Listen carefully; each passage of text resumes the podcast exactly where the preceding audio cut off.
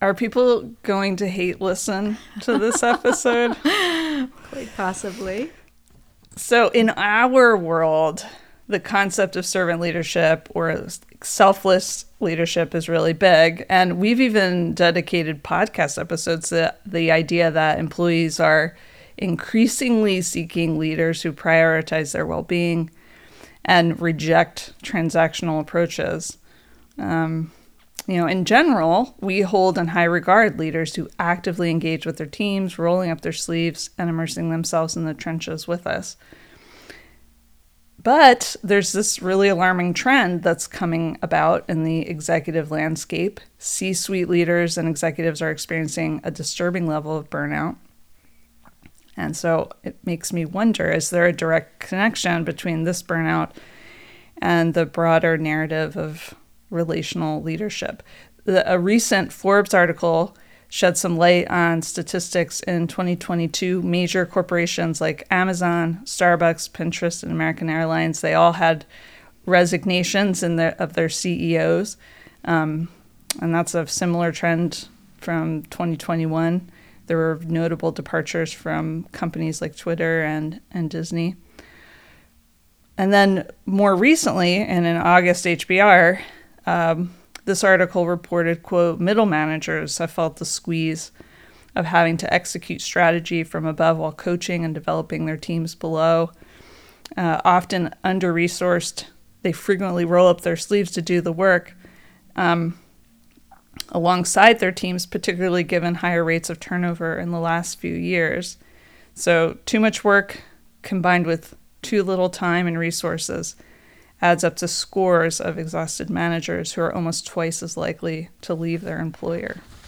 So that's that leaves me to ask are we truly equipped to embrace selfless leadership? Can we effectively manage the personal investment required to ensure the happiness and well-being of our teams?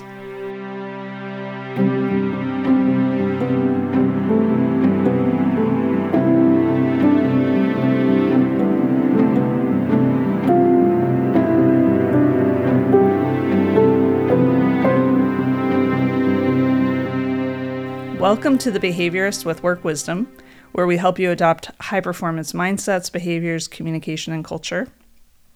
I'm your host, Sarah Colantonio. Our intention for the Behaviorist podcast is to share accessible, concrete practices that you can weave into your whole life to begin a shift towards joy and meaningful achievement. Today, we're turning our focus on selfless leadership, and I'm really grateful to have Kedren Crosby joining me. Hi, Kedren. Hi. I really liked your intro. I thought it was excellent, and and it was so helpful because you're bringing uh, data, you know, national data. Mm-hmm. Um, you know, there, there's another statistic which is the one that came out f- of Deloitte about a year ago, which was that 71 percent of those in the C-suite are either burning out or looking to leave their hmm. jobs mm. to go someplace where there's uh, less stress. so you're spot on with the data. I think the other piece of this is that we see it every single day yeah. in our clients mm-hmm. Uh, who are in the C suite, that they are just depleted, experiencing this emotional exhaustion and this cynicism, and they can't, you know, even the renewal cycle is not helping them. Yeah. So, so yeah, thanks for bringing this up as a topic. Yeah, I. It seems like a problem. It seems like problem. it's something that's on fire. I was wondering if you can talk a little bit more about why you think leaders are leaving. You know, I think I can talk about why they're leaving um, and those who are staying why they are feeling so depleted. Mm. My my thoughts, whether it's because I've seen this in the literature and I'm watching trends, or I'm just listening to our clients, mm-hmm. um, is it feels like we had the Great Resignation, mm-hmm. and so 2020 was hard, and then 2021 into 2022, you know, the Great Resignation, just so much churn. And at the time we thought the great resignation was just a blip, that it was this trend uh, that would come and go. And now we have data that proves actually it wasn't a blip, it was a shift in behavior. That's a more permanent shift in behavior. So uh, it's not good or bad, but it certainly has implications for leadership. So the implications are okay, so employees, the labor force, are behaving differently. They have come to terms with wanting jobs that have less stress, more flexibility, um, greater work life balance. And so they are voting with their feet and going to find jobs where they can uh, make that true because they are interested in having whole lives that are joyful. Yeah. You can't blame them. Uh, exactly. I mean, it sounds wonderful. It does. But the it sounds like the bosses are like, "Well, wait a second. Who's going to do all this work now?" You know. Um so they're the ones who are in this dilly of a pickle, right? Because there's still a lot of work to be done. But uh when there's more churn, as you and I know, there's so much more work. You're training new people. You're trying to find new people. Um, the labor market's so tight right now, anyhow. So, so they they're experiencing even more stress. So it, it also feels like, uh, in addition to this shift in the behavior of job seekers, we are moving towards more relational cultures and leadership development has very much focused on whole person workplaces and relational leadership. Uh, and we focus on Yeah. relational leadership. So what does it mean um, to use empathy and emotional intelligence and to encourage people to bring their whole selves to work. And so we swung hard in the direction of relational leadership because there was a lot of data coming out of the great resignation saying people don't want transactional workplaces. Mm-hmm. They want to go to relational workplaces. So I think leaders were trying to create fertile cultures mm-hmm. that were relational. I also think there's this other trend. Um, you know, I, I think Brene Brown's popularity in the now corporate world is making people think that the types of cultures that they aspire to are more like family cultures. And so family cultures using the competing values framework from University of Michigan, they are highly flexible. Um, they're very collaborative. Uh, they're a little more slow moving. They're kind of forgiving. They can have problems with accountability. um, and they're more inward focused. And so I think a lot of leaders are, are thinking that is the right kind of culture to have. Uh, and, and it's not necessarily true, in my opinion. Yeah. Um, there's all kinds of cultures.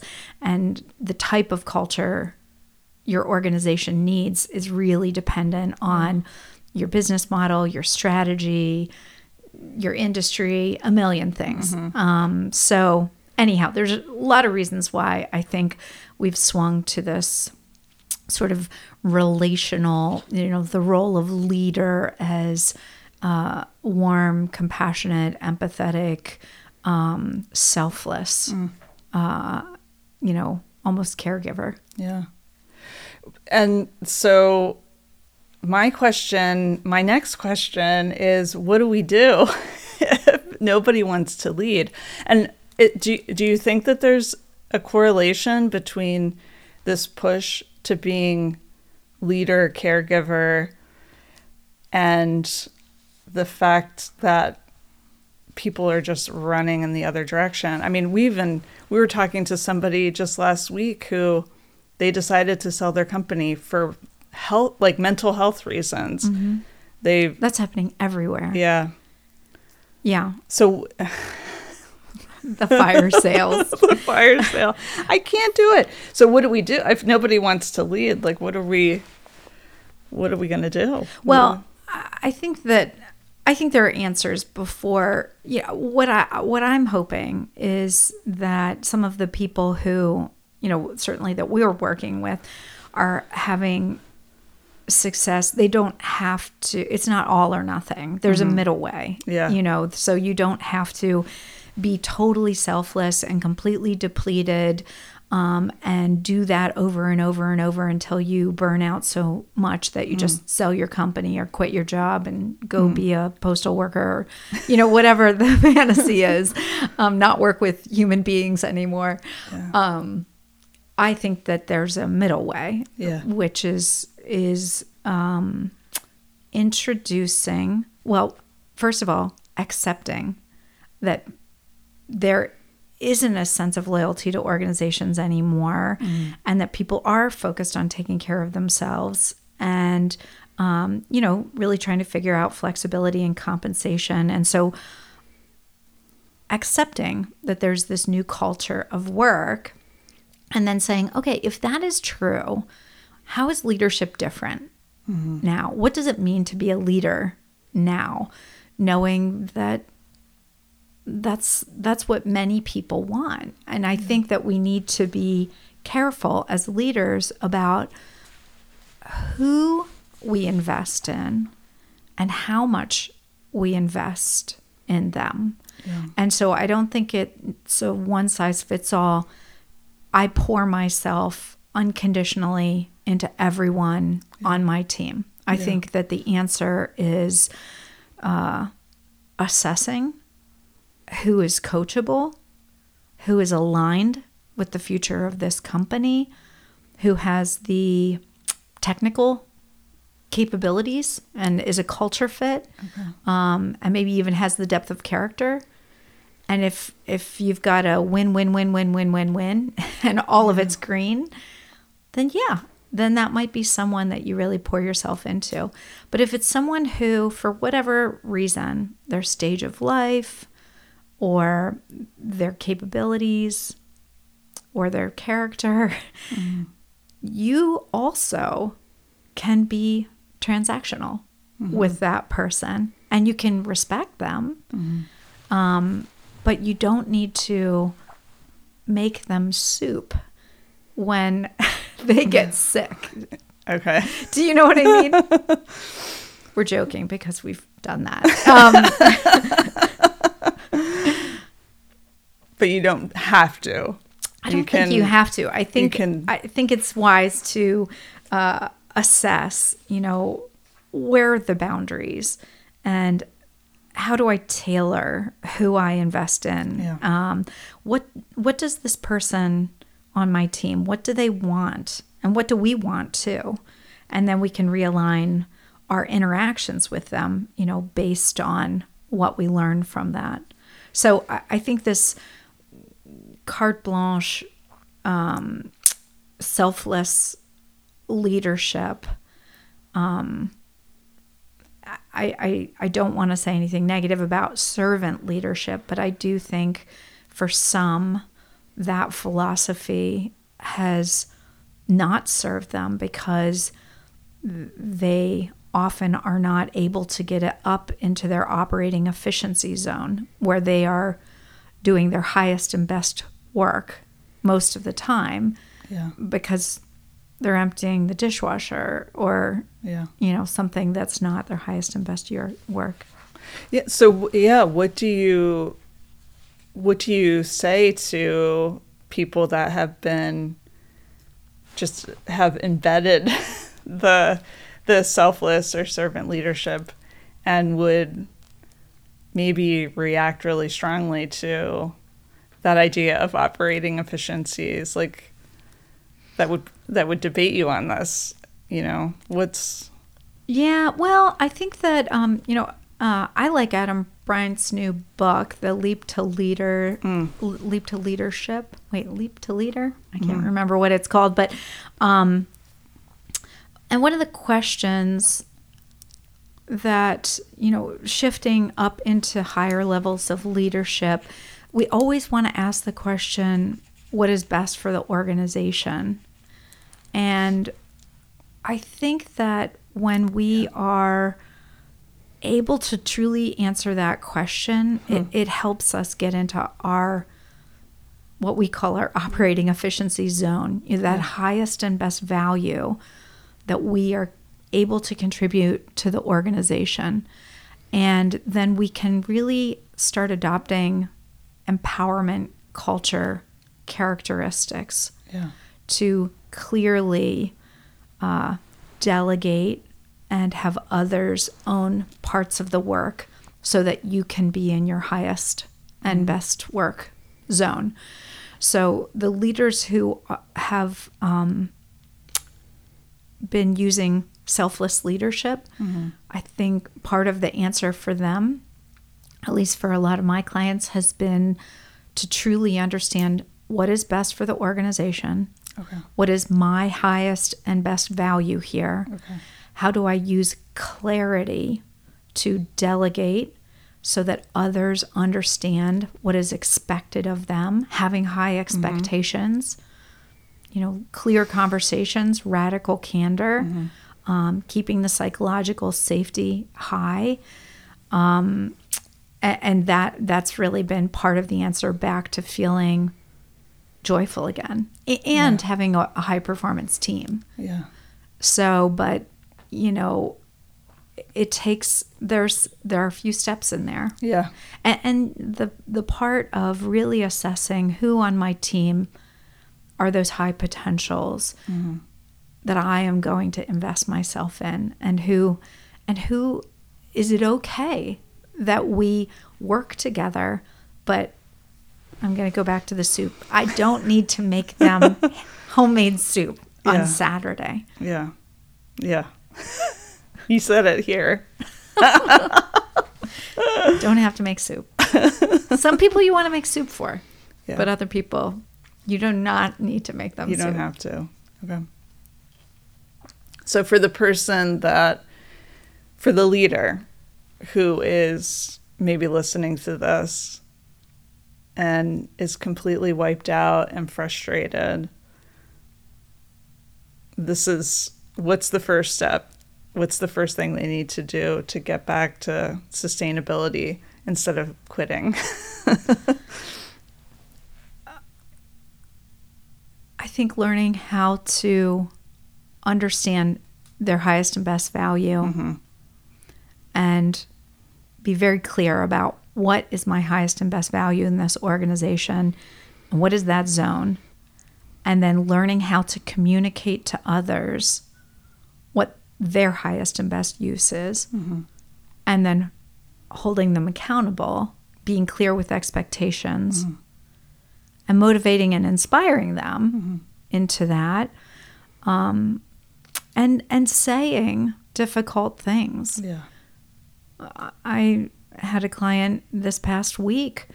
Um, I think that, you know, the great resignation and all of the holes on our teams from not having sufficient staffing has has made us more reticent to say difficult things to each other Yeah. and for, for God forbid someone quit, right? and so, um, so, but the reality is we need to be clear about what we expect from others, and um, it it won't it won't get done unless we ask people to do it. Yeah, and so the so some of the the downsides to this kind of selfless leadership we're seeing is like compassion fatigue and overall burnout um, and not having accountability and not empowering others and so um, I think that piece that you're saying, which is having those hard conversations, is really key because we see it in in cultures that have high psychological safety. They have compassionate, radical candor with one another. They can give and receive feedback, and so they can get all the benefits of that.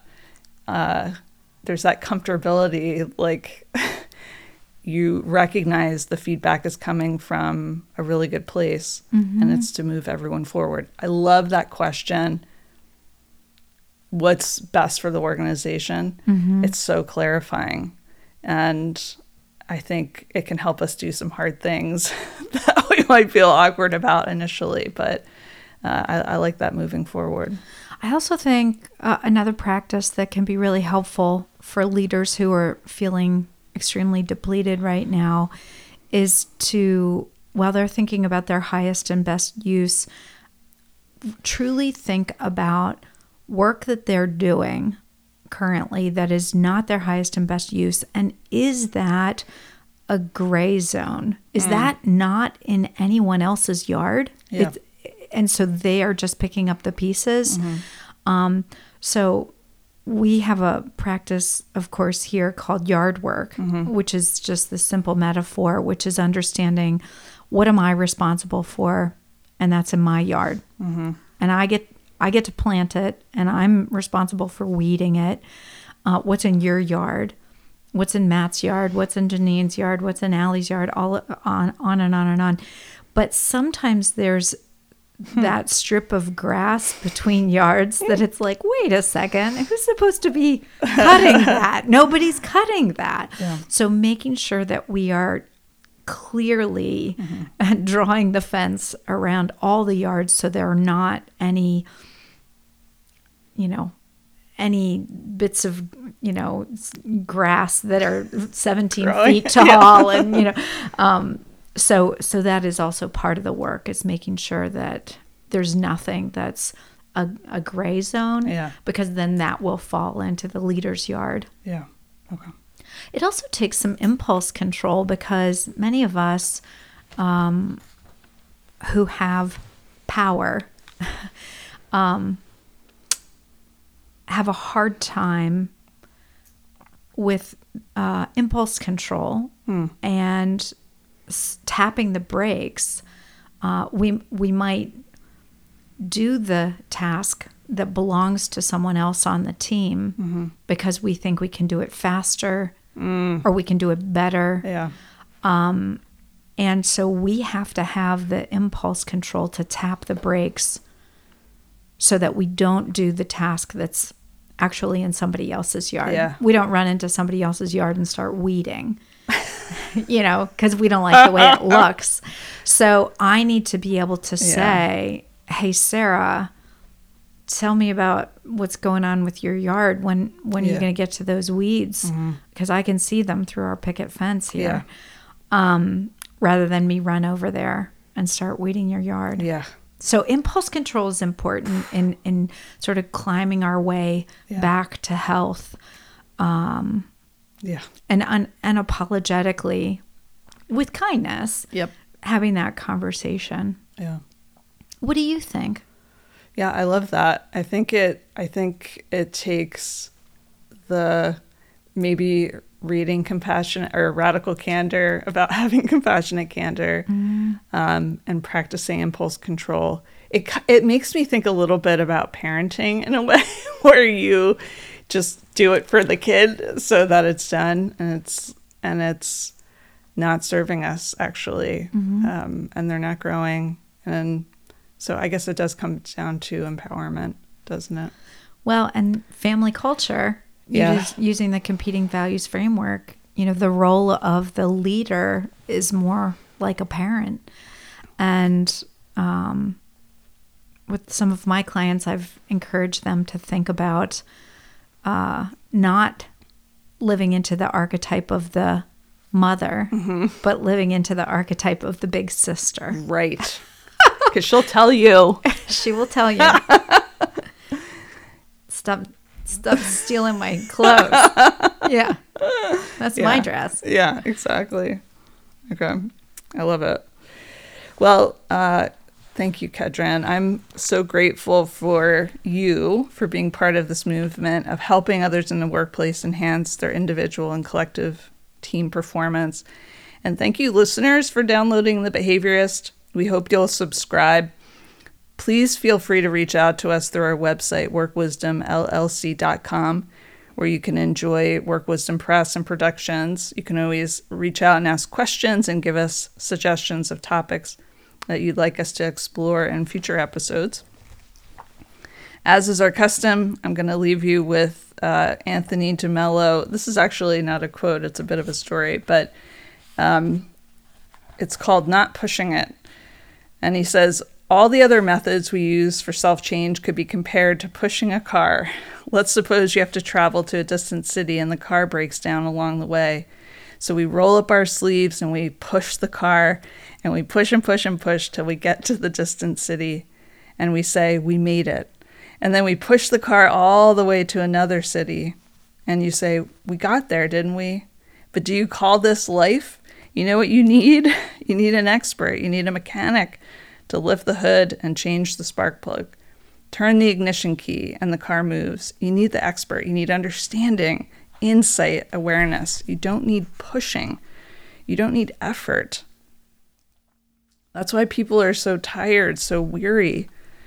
You and I were trained to be dissatisfied with ourselves. That's where the evil comes from psychologically. We're always dissatisfied, we're always discontented, we're always pushing go on, put out more effort, more and more effort, but there's always that conflict inside. There's very little understanding. Job and then I found a job, and heaven knows I'm miserable now in my life. Why do I give valuable time to people who don't care if I?